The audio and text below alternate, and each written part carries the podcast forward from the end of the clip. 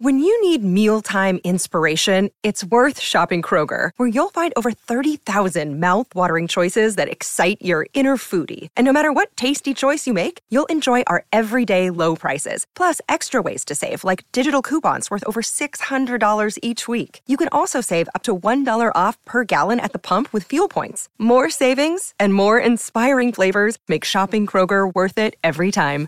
Kroger, fresh for everyone. Fuel restrictions apply. Another day is here, and you're ready for it. What to wear? Check. Breakfast, lunch, and dinner? Check. Planning for what's next and how to save for it? That's where Bank of America can help. For your financial to-dos, Bank of America has experts ready to help get you closer to your goals. Get started at one of our local financial centers or 24-7 in our mobile banking app. Find a location near you at bankofamerica.com slash talk to us. What would you like the power to do? Mobile banking requires downloading the app and is only available for select devices. Message and data rates may apply. Bank of America and a member FDIC.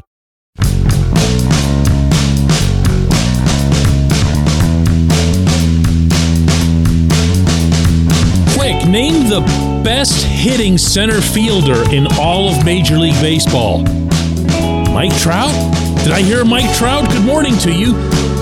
Good Tuesday morning. I'm Dejan Kovacevic of DK Pittsburgh Sports, and this is Daily Shot of Pirates. It comes your way bright and early every weekday if you're into football and or hockey. I also offer daily shots of Steelers and Penguins where you found this. It'll be Pirates versus Cubs tonight at Wrigley Field. That's an 8:05 p.m. Eastern Time. First pitch, beginning of a six-game road trip that'll next take the Pirates into Milwaukee. I'll be flying up to cover that series that mm, probably will be for first place, you would imagine, looking at the math. Pirates are currently 34 and 30. They are one game ahead of the Brewers with two games in hand. The answer is Jack Suwinski. In fact, the answer is Jack Suwinski by a pretty broad margin.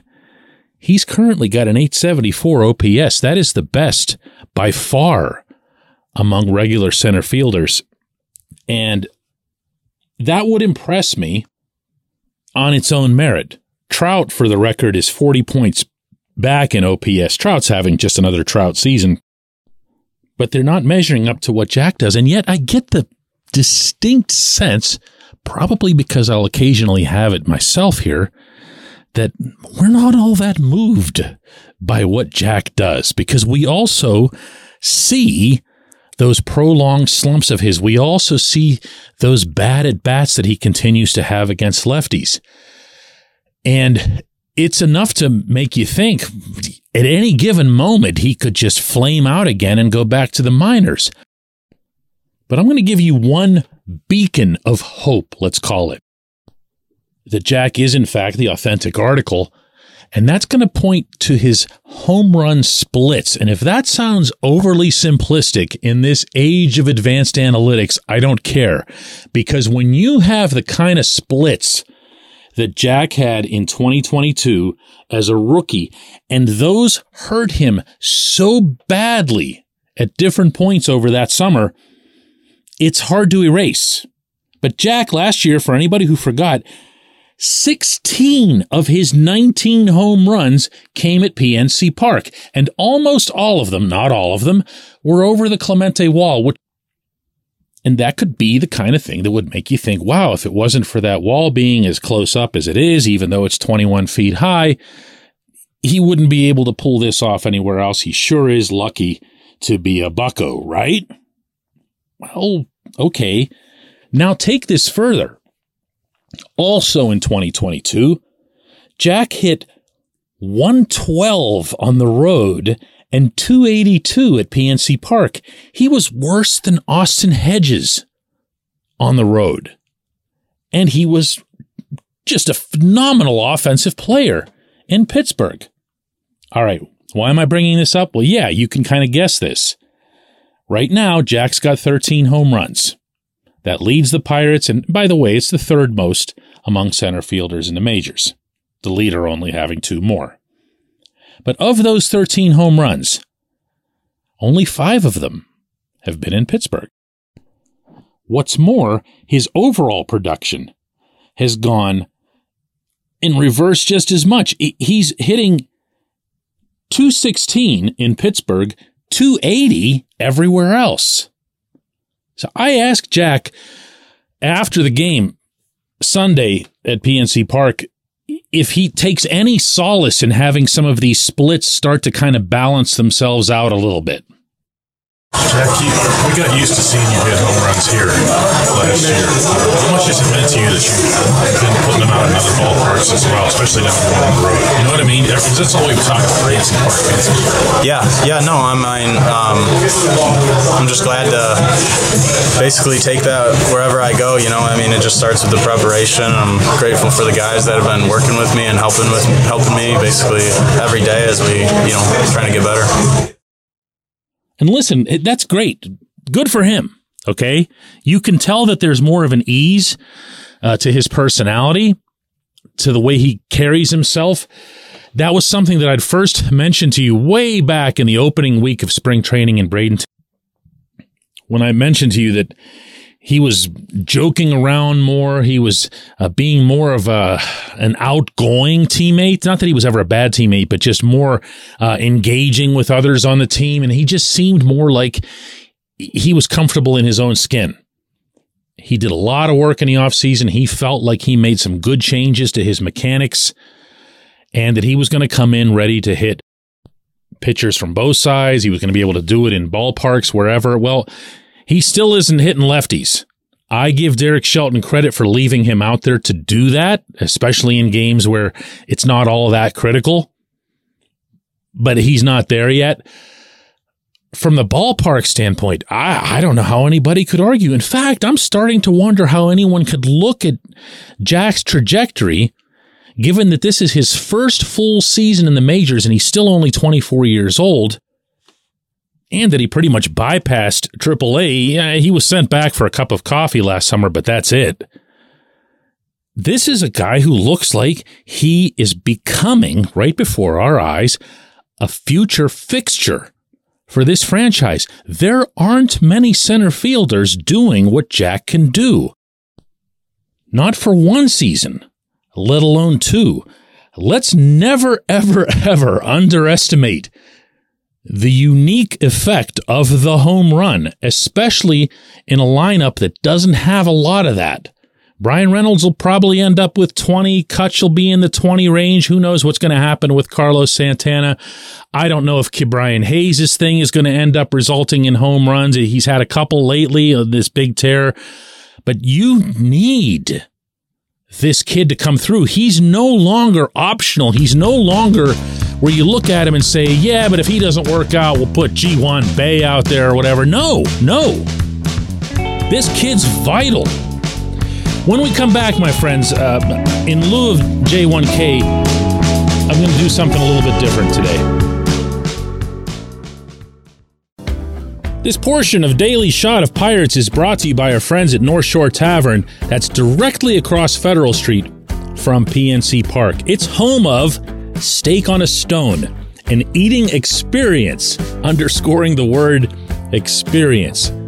The steak is brought to you partially cooked on an 800 degree stone, and you do the rest. It's a ton of fun, it's a great meal, and it's a baseball atmosphere like no other in Pittsburgh. North Shore Tavern, right across Federal Street from PNC Park. Your front door, your car, your bike, your computer your gun.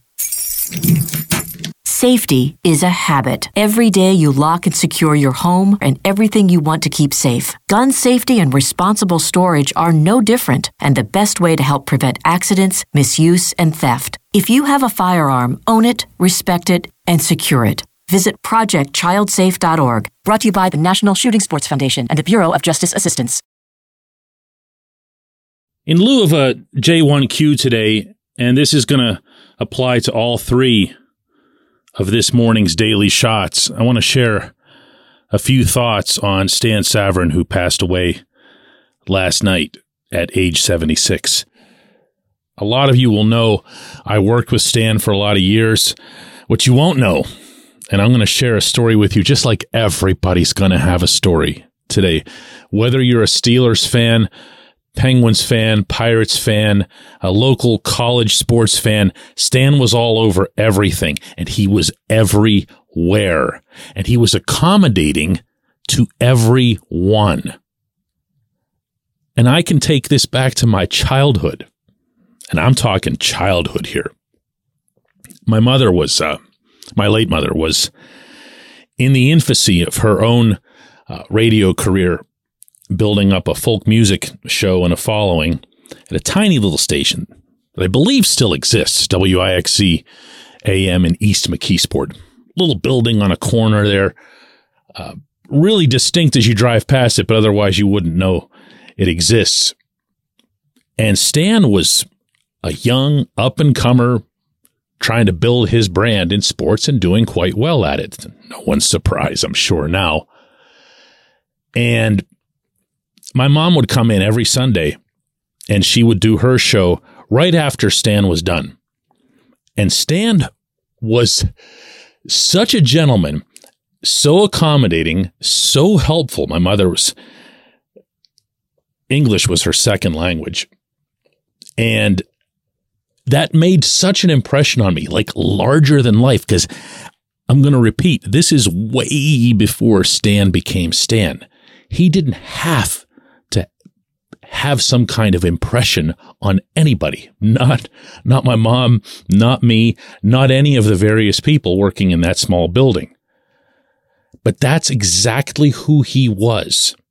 You can't fake it. You can't have it just kind of morph along the way he was exactly that guy, working relentlessly and at the same time being kind and generous to others. You will hear so many different versions of this story in our city over the next few days as people remember what Stan meant, not just to the sports community, but to all of Pittsburgh.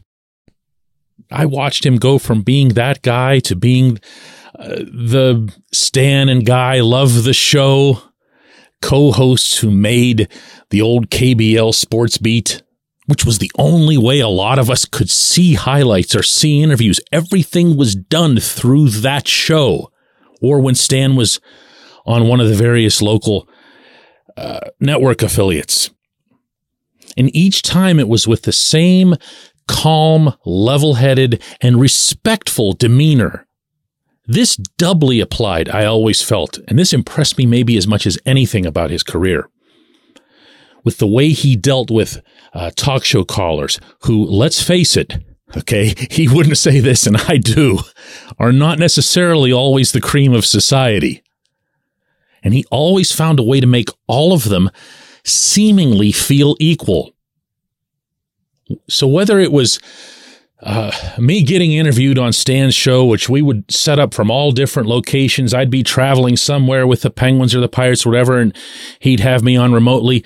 Or those really, I'm not going to lie to you, uncomfortable situations where uh, I would be filling in on someone else's radio show and Stan was supposed to be the guest and I'm interviewing Stan and this just felt so wrong, right? like, who am I to be interviewing this guy? Every time a piece of us passes, we're all the poorer for it. A piece of Pittsburgh has passed and Stan Savran. We're all the poorer for it. But as someone who believes in trying to to find the sunnier side of things in life, I also believe that our sports culture in this city and our culture overall got really classed up by the omnipresence of Stan Savran in our little world. Deepest condolences from me to the members of the Savran family. We'll have another show tomorrow.